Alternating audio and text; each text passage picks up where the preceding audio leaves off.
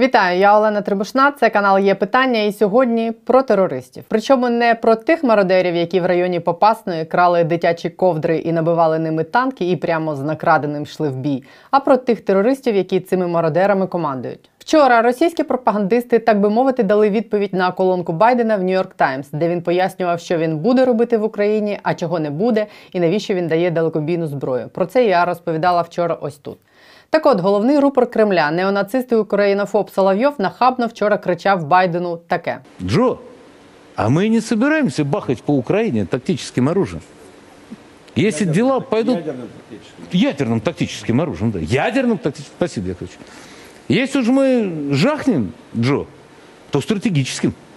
И не по И Украине. не по Украине совсем.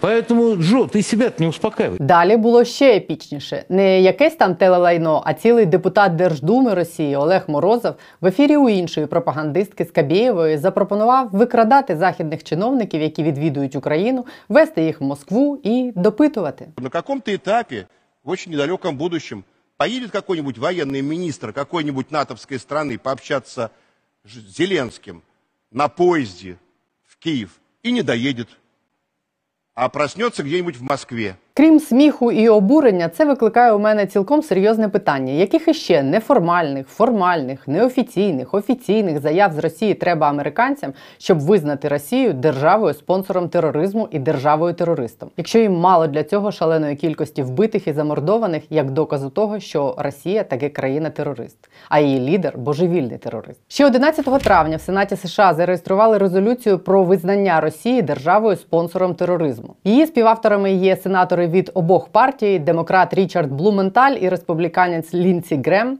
Це визнання важливо не тому, що за росіянами офіційно закріпиться епітет терористи, а тому, що це тягне за собою цілком конкретні наслідки. За американськими законами держави-спонсори тероризму підпадають під чотири категорії санкцій: це обмеження на іноземну допомогу, заборони на експорт і продаж оборонної продукції, контроль за експортом товарів подвійного призначення і під різні фінансові та інші обмеження підпадають ці країни. І що важливо, санкції передбачаються і для країн, які продовжать вести справи з країною терористом. Визнання Росії терористом як рукою зняло б багато проблем, типу вишукування хитрих схем і лазівок для того, щоб продовжувати торгувати з Росією, попри санкції, накладені на неї. Чому в світі не поспішають називати речі своїми іменами мародерів, терористами? Далі про це буду говорити з Ярославом Юрчишиним, першим заступником голови антикорупційного комітету парламенту. Нагадаю, не забудьте підписатись на є питання, натиснути дзвіночок, щоб не пропускати нові відео. Вподобайки, коментарі дуже допомагають просувати і це відео в YouTube і зростати всьому українському сегменту YouTube. Як завжди, окремо дякую усім, хто підтримує нас фінансово і фінансує незалежну журналістику з власних кишень. Якщо хочете приєднатись, усі посилання для цього в описі під цим відео. А також там посилання на наш телеграм-канал. Підписуйтесь, там цікаво. Ярослав Юрчишин на каналі є питання.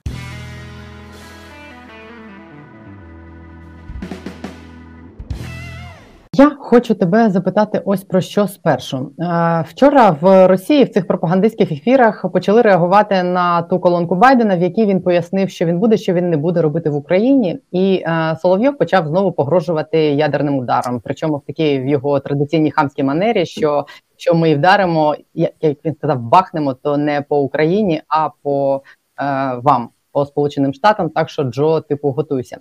А потім в ефірі у Скальбєєвої виступав е, якийсь депутат їх Держдуми, який взагалі сказав а, а, таку фразу: типу: А давайте будемо викрадати міністрів е, оборони західних країн, які оце їздять в Київ, е, послів, е, при, при, притягнемо їх сюди в Москву, і хай тут пояснюють, хто кому на що і навіщо давав гроші, і відповідають за всі свої злочини. Так як вони себе ведуть, ну ці ж люди, ну да, вони говорящі там морди, да, вони озвучують якісь речі, ну які- про які може там десь хтось думає на горі. Але е, це один з прикладів того, що ця країна ще один приклад того, що ця країна веде себе реально як терорист. Е, Резолюцію про те, щоб визнати Росію країною терористом, зареєстрували в американському конгресі ще 11 травня. Е, Чому вони досі не готові це зробити? Це ж важливо не лише як визнання того, що вони реально є терористами, а як інструмент тиску на них. Це це і не ті- не тільки на них самих, а й на ті держави, які не зможуть вести з ними в принципі справу. Чому Америка не, не зважиться на це ніяк? Ну, власне, відповідь в запитанні, Е, оскільки визнання країну країною спонсором тероризму. Є таке визначення в Сполучених Штатах. І кілька країн на даний момент вважаються такими країнами: Північна Корея, Іран, Куба. Інші періодично потрапляють, зникають власне з цього списку. Що це за собою покликає? Це покликає те, що ні Сполучені Штати, е, і тут власне і приватний бізнес, і державні компанії, ні країни-партнери Сполучених Штатів не можуть вести жодних відносин з цими країнами. А для Сполучених Штатів відносини з Росією, в принципі, питання більш-менш вирішене, але є дуже багато європейських партнерів, членів НАТО, які мають е, достатньо широкі зв'язки з Росією, на жаль. І навіть ми зараз бачимо, як е, фактично проксі Росії в Європейському Союзі, Орбанівська Угорщина намагається там відтягувати, блокувати будь-які рішення по нафтовому ембарго чи по е, фактично зняття Європейського союзу з нафтової з газової голки Росії. Тобто демократична адміністрація Сполучених Штатів, а саму постанову зареєстрували республіканці і зареєстрували частково з такою, скажімо так, далекойдучою мотивацією показати, що от демократи не здатні прийняти це рішення. Е, Ну і демократична адміністрація Сполучених Штатів, розуміючи наскільки важко буде її європейським партнерам, і не тільки європейським партнерам, і багато багато партнерів Сполучених Штатів в арабському світі, які мають дуже активні стосунки з Росією, не поспішає власне вводити статус країни спонсора тероризму. Найбільш ймовірний цей сценарій був, звісно, після відкриття злочинів Бучі, Гостомелі, Бородянці. Фактично що може зробити Україна для того, щоб добитися рішення достатньо такого амбітного від Сполучених Штатів про включення Росії в список країн спонсорів тероризму? Це довести е, масовість злочинів е, російських солдат е, на території України, довести, що фактично Росія вчиняла дії терористичного плану атакуючи цивільну адміністрацію, е, стріляючи по об'єктам атомної енергетики, по хімічним власне об'єктам, пов'язані з хімічною промисловістю. Це відбувається майже постійно. Щойно власне очільник військово-цивільної адміністрації Луганської області повідомив про те, що в Сєвєродонецьку обстріляли хімічне підприємство Азот. Україна, на жаль, не настільки активно просувається в цих питаннях. От та створена міжнародна група, так виділено окремо власне спеціалістів я від офісу президента і до власне правоохоронних структур. Але ми говорили устами вже звільненої пані омбудсвумен про тисячі зґвалтувань про сотні смертей цивільних катувань і тому подібне, це все треба довести. І якщо ми це активно доводимо, якщо ми власне показуємо, що Росія вчиняла дії, які можна вважати геноцидом, тобто вчиняла геноцид, знищення цивільного населення, яке не має жодного жодної прив'язки до військових дій, то така можливість принципі є.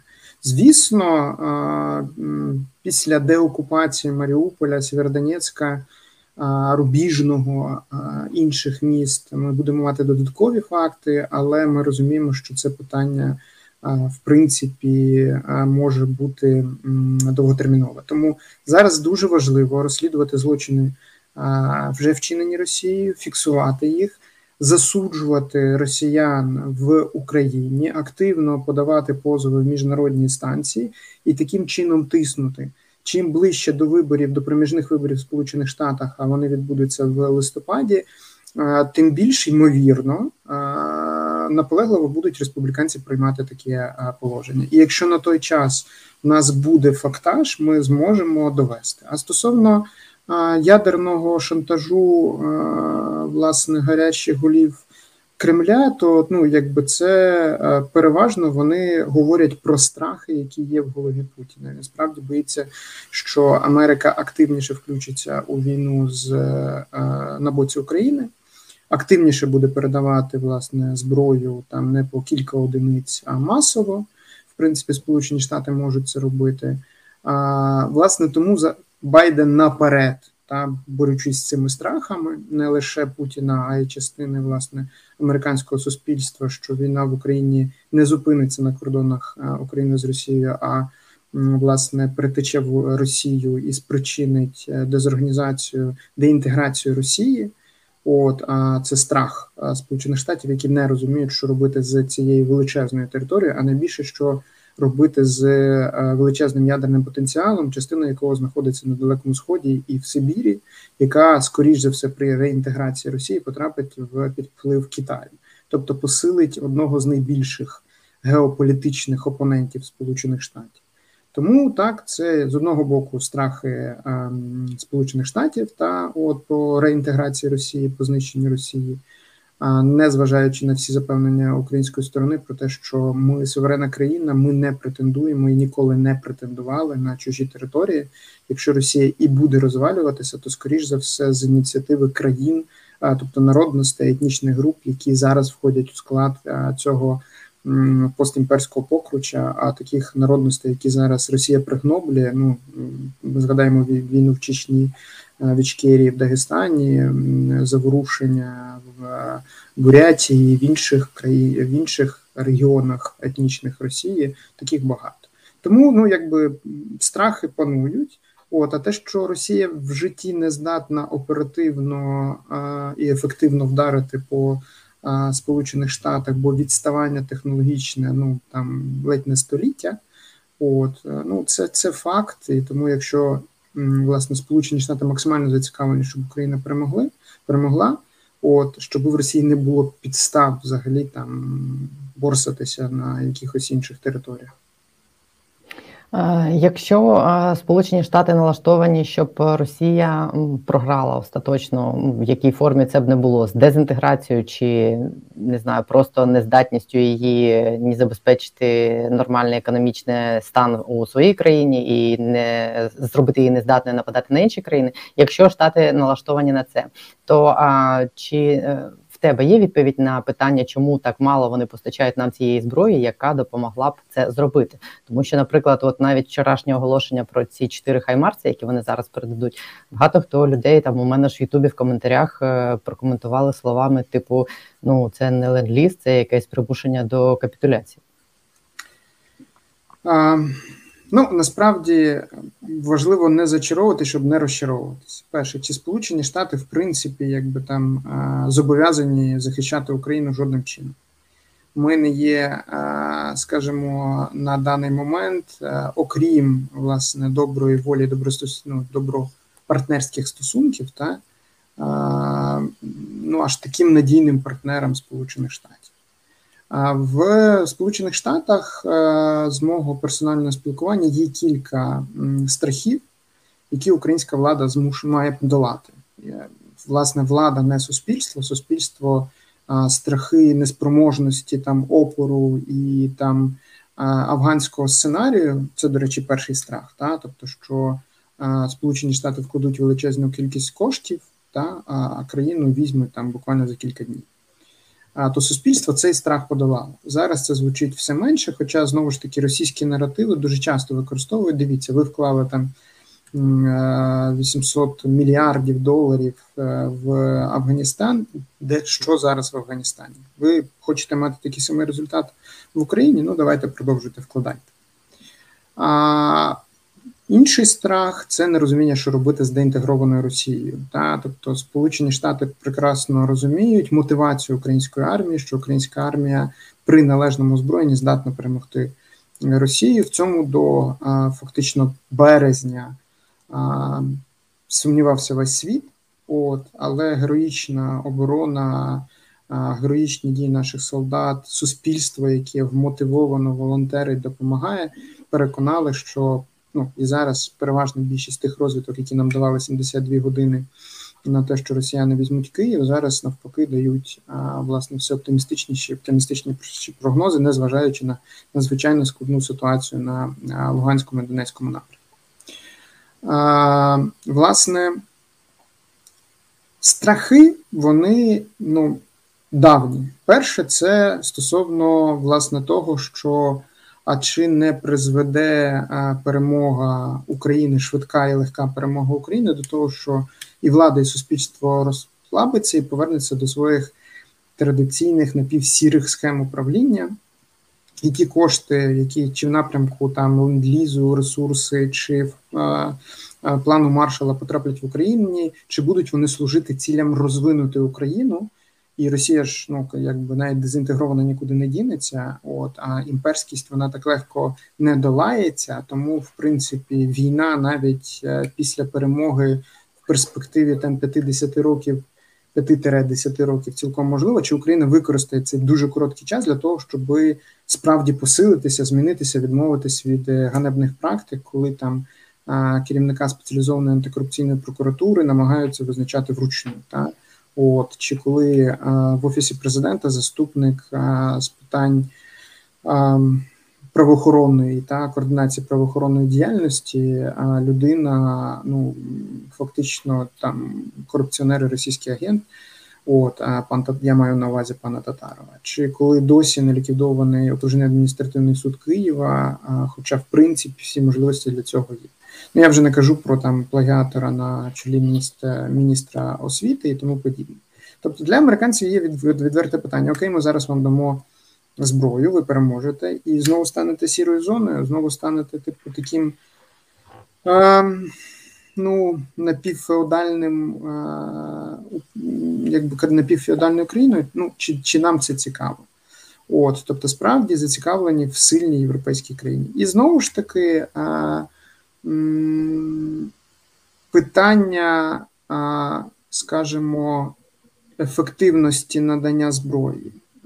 Американці бояться, що якщо дадуть зброю і Україна піде в серйозний наступ, це остаточно, скажімо, опустить планку в і так не дуже психічно стабільного керівництва Російської імперії, і вони такі задіють е, локально атомний, хімічний чи бактеріологічний потенціал, на який треба буде відповідати знову ж таки ескалацією. Це може покликати за собою там непорозуміння з Китаєм, Індією, які допомагають Росії, і спровокувати третю світову війну.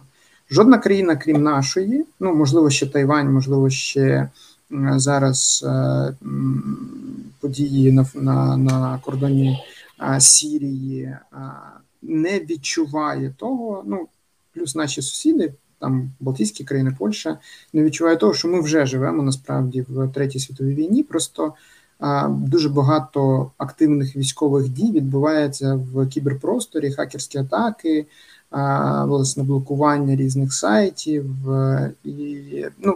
Тобто тут, якби американці ще намагаються жити в парадигмі мирного світу, а жодна країна в світі жодне керівництво жодної країни не захоче кидати свою країну в війну. Тому це йде ну, достатньо повільно.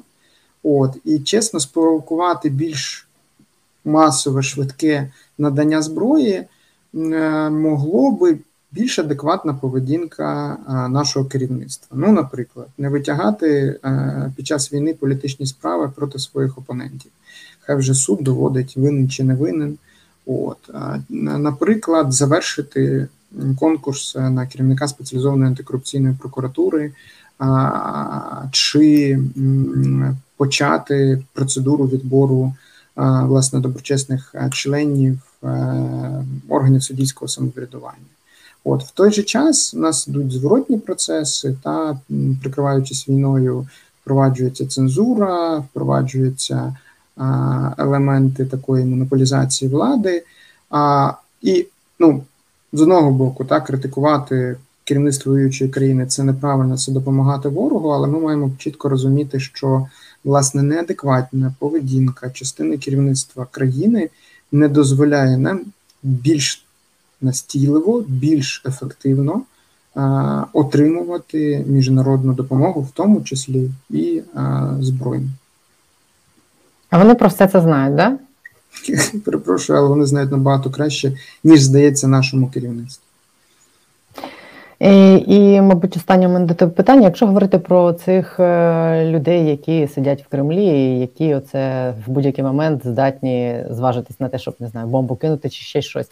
Як ти думаєш, е, от коли дивишся на Соловйова чи на цього депутата Госдуми, який каже такі речі, давайте викрадати міністрів, то здається, що вони ще все ще перебувають на стадії заперечення, там на стадії сприйняття невідворотності поразки, хіба що американ... Е, посол російський в Америці, який вимовив слово капітуляція. Сам Путін зараз на якій стадії перебуває стадія стадія торгів.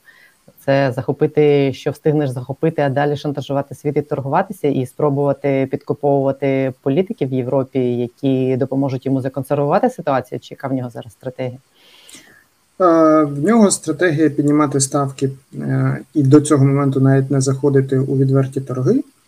Зараз він витягнув козир, і це дуже серйозно використовує російська пропаганда по цілому світу. Це питання продовольчої кризи. Не секрет, що в частині країн Африки, які залежали від українського зерна, вже суттєві перебої з е, хлібом, і далі вони будуть ще гострішими.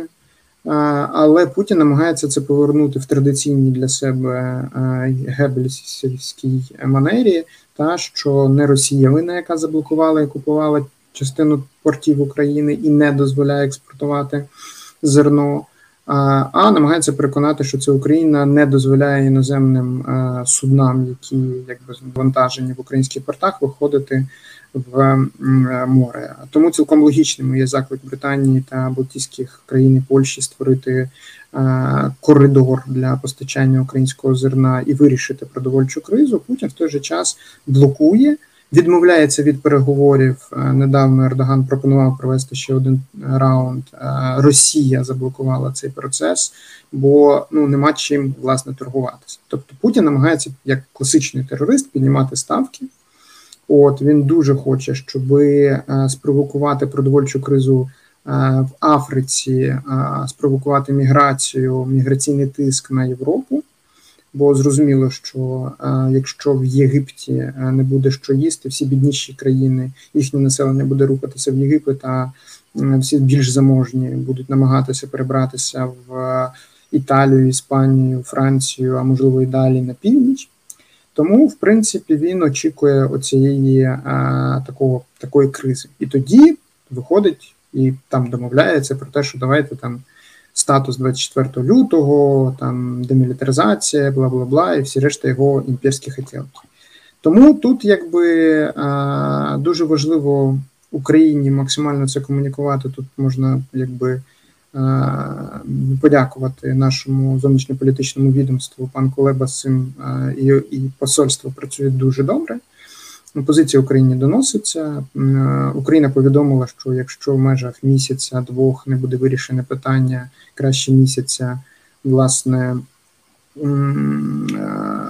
механізмів доставки української агропромислової продукції. Близько 200 мільйонів тонн зерна доведеться банально спалити, бо буде новий врожай, його треба кудись складувати. У нас такої можливості немає. Тому, власне, це питання світове. Путін піднімає ставки, Путін торгується, Путін купляє а, європейських а, власне і світових політиків. Зараз путінські консерви відкриваються просто з таким ну, брязкотом, що далі нікуди з'ясовуються давні стосунки, там проросійська партія у Ватикані, а, там а, впливи в оточенні навіть Кісінджера. Ну тобто, тут якби просто дивишся і просто по підручнику розглядаєш як агентура е, російська е, впливає. Ну Україні треба далі залишатися об'єднаною, але при цьому дуже чітко пропонувати конкретні кроки, не чекати і говорити, ну там зробіть нам щось. Так? Казати, ну, типу, план оцього гуманітарного коридору. Робота з Польщею на те, щоб дуже оперативно вирішувати питання перевантаження, на жаль, з наших пострадянських рейок на європейські залізничні рейки проговорення цих всіх моментів. Тому було дуже добре, що відбулося засідання спільне урядів України і Польщі. прикро, що тільки зараз.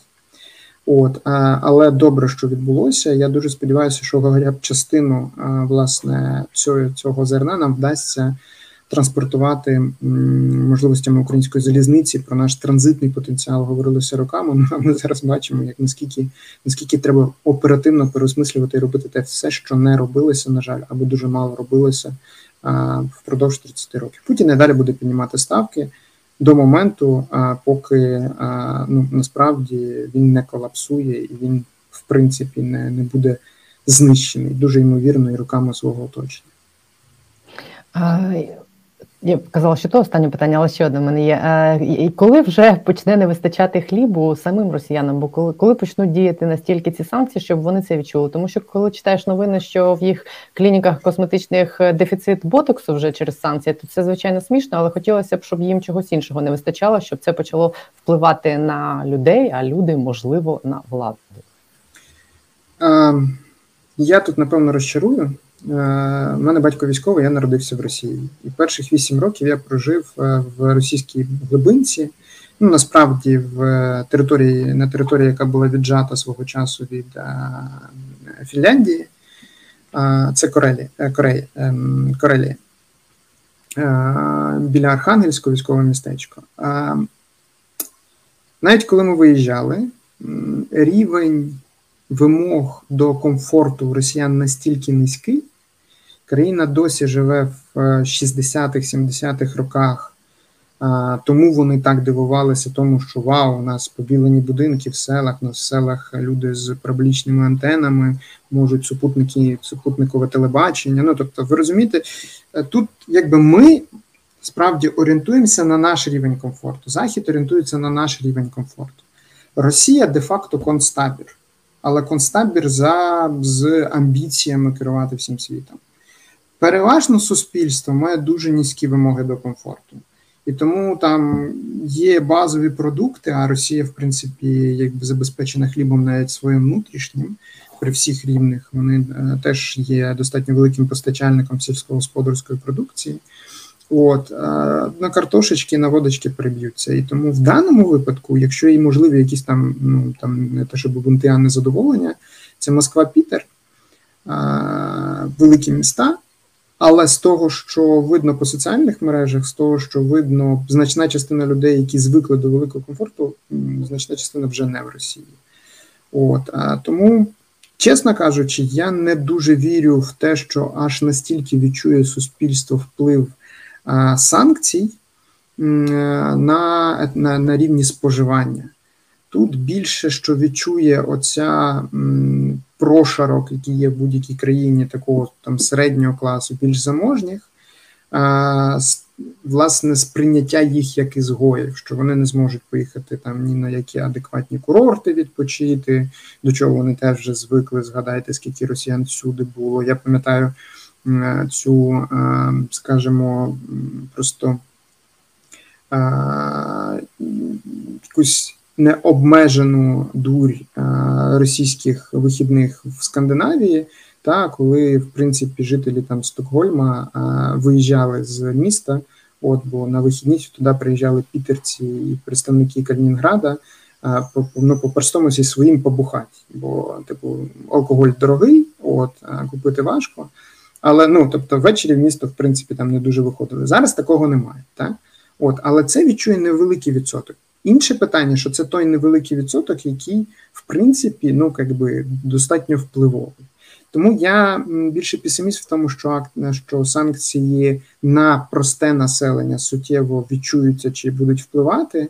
Мами, які там радіють, що їхній син загинув, борючись з українськими нацистами, От, ну тобто, а, ну це це така тотальна промивка мозгів, що коли їм скажуть, що заради того, щоб подолати НАТО, Сороса, нацистів в Україні, треба жити, треба перейти на одноразове харчування. Ну я не переконаний, що там буде отак одномоментно бунт. Скоріше за все, будуть просто по такому по, по тихому подихати цілими селами. Зрештою, що в принципі в великій частині Росії і і так відбувається. А ті, хто ні, будуть виїжджати. Ну, якщо зараз не можна виїжджати в Європу, то там Арабські Об'єднані Арабські Емірати, Катар і інші достатньо серйозно зараз русифіковуються. Чому? Тому що ті, хто можуть собі це дозволити, вони вже живуть там. Звісно, зараз там буде душновато, ну не знаю, в Китай переїде. Ще смішніше буде, якщо революцію в Росії здійснять ті, кому не вистачає фінської водки і ботоксу. Ну, це було би просто та ідеальний варіант. А черговий черговий моряк Железняк, який заходить там в бункер Путіна і каже: там караул, як це. Ну, немає чим похмелитися, тому все, типу, власть міняється. Але ну, це це скорше більш такі, ну, як це, формуючі мрії. Тобто, нам треба реально, кладучи руку на серце, не буде швидкої війни. Тобто перемоги. Нас чекає достатньо довготривалий період. У нас зараз величезні проблеми з бюджетом. В нас е, треба перебудовувати Україну на рамки, як ну на яку свого часу перейшла власне, перейшли фіни постійно жити з ворогом на кордоні. От, а, Тобто, це і переосмислення, перенесення там оборонних підприємств і розвиток їх на Західній Україні. От, а, ну, Тобто, переосмислення всього, що у нас до цього часу було. Якщо ми в 90-х роках, коли отримали незалежність, знаючи в значній частині, що Росія ніколи нам не дозволить бути незалежними, але сподіваючись традиційно, а може пронесе от не пронесло. Тому в даному випадку нам треба це переосмислити, проаналізувати, чому Росія таки наважилась напасти на Україну, запобігти тому, щоб таке відбулося в майбутньому, але бути максимально готовим, що після перемоги нам треба буде просто банально готуватися до нової війни. Я не вірю в демократизацію України е, Росії. Там дуже мало людей, які в принципі розуміють е, європейські цінності. Тому, ну, на жаль, на жаль, та, от нам насправді потрібно забути про ці всі мелкі якісь свої непорозуміння і розуміти, що нам треба відбудувати країну, яка зможе в черговий раз і зараз ефективно, і в майбутньому протистояти е, орді. От, по кількості і по в принципі е, світосприйняттю. Мені здається, у людей таке е, у пересічних українців таке розуміння є, і бажання таке є, і е, здатність це робити є. Головне, щоб вона не головне, а важливо, щоб вона була у політиків. А мені здається, її місцями дефіцит. На жаль, так так є, але політики це завжди продовження суспільства. От а якщо зараз ми бачимо, що е, в топ інформаційних там інтернет-сайтів, е, якщо в першій місяці війни насправді було дуже величезна затребуваність на, скажімо так, критичну інформацію на те, що відбувається на фронті, як можна допомогти, яка міжнародна ситуація. То ми зараз побачимо, як в е, топ 3 сайта повертається ТСН з інформаціями про там чим.